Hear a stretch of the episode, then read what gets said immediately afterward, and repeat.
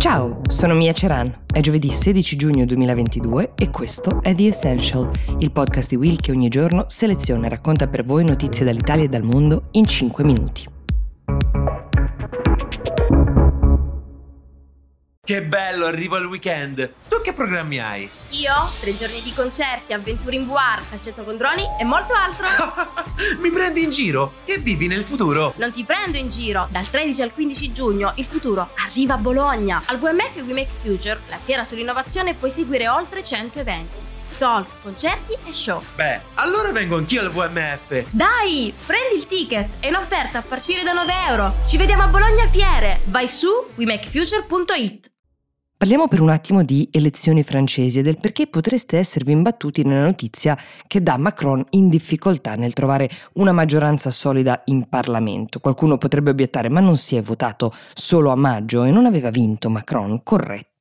Ma quelle che si sono tenute domenica scorsa, che si terranno anche domenica prossima, sono le elezioni legislative che in Francia si tengono in due turni e seguono l'elezione del Presidente della Repubblica. Accade così dal 2002, sono due appuntamenti elettorali a una stretta distanza l'uno dall'altro, con l'obiettivo di far coincidere il mandato presidenziale con quello dell'Assemblea nazionale, che è un po' la nostra Camera dei Deputati, composta da 577 deputati.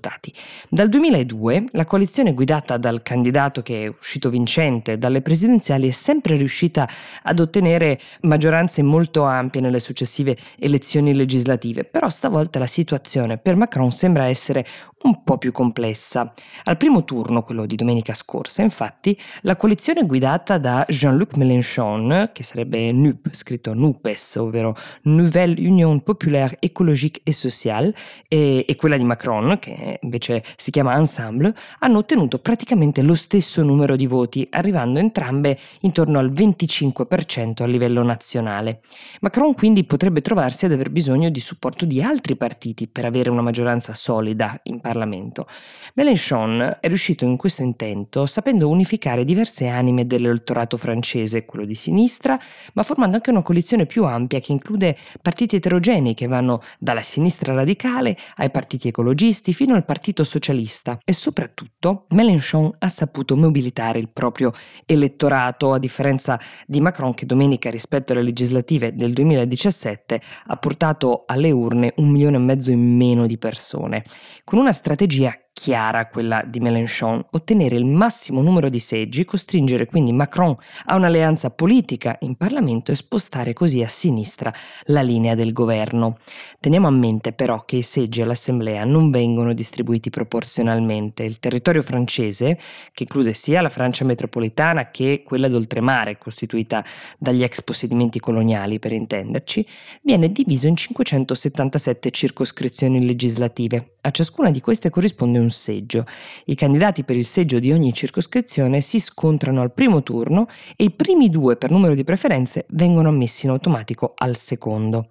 Chi ottiene più voti al secondo turno conquista il seggio dell'Assemblea nazionale. Per vincere le legislative quindi non basta essere il primo partito per voti a livello nazionale, ma occorre ottenere la maggioranza in almeno 298 collegi, in maniera simile un po' a come avviene ad esempio nel Parlamento inglese.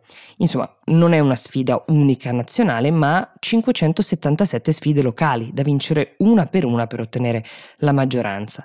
La ragione principale per il risultato deludente di Macron, secondo gli analisti, è che il suo partito, la République en Marche, nato un po' come una sorta di start-up della politica per scardinare, a suo dire, il vecchio sistema, non ha un attaccamento territoriale, non ha così tante sezioni locali e una rete capillare con esponenti appunto radicati nel territorio, ragion per cui Macron in questi giorni ha intensificato la propria campagna elettorale adottando una linea più aggressiva nei confronti di Mélenchon.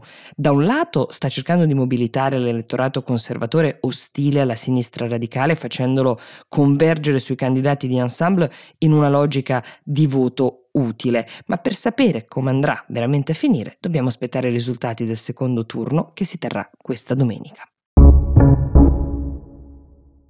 Altra notizia sulla quale vale la pena soffermarsi oggi è che Gazprom, la più grande azienda produttrice di gas russo, come sapete, ha annunciato che ridurrà del 40% i flussi attraverso il gasdotto Nord Stream, l'unico gasdotto che ancora portava in Europa gas russo a piena capacità, visto che gli altri avevano subito dei grossi tagli dopo lo scoppio della guerra in Ucraina.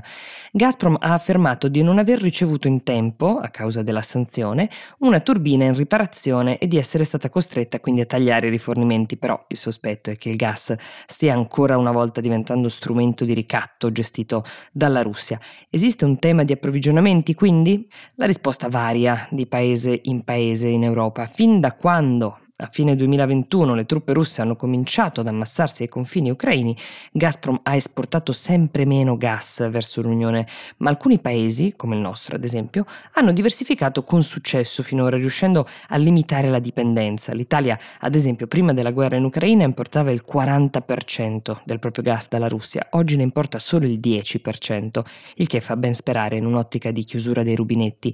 Ma questa operazione di diversificazione non è riuscita a tutti i paesi per varie ragioni ragioni. L'esempio più eclatante è quello della Germania, che ancora dipende fortemente dal gas russo e che qualora dovessero saltare le forniture si troverà in una situazione molto difficile da gestire.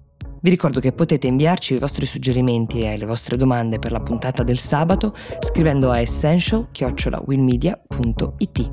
Io vi do appuntamento a domani. Buona giornata.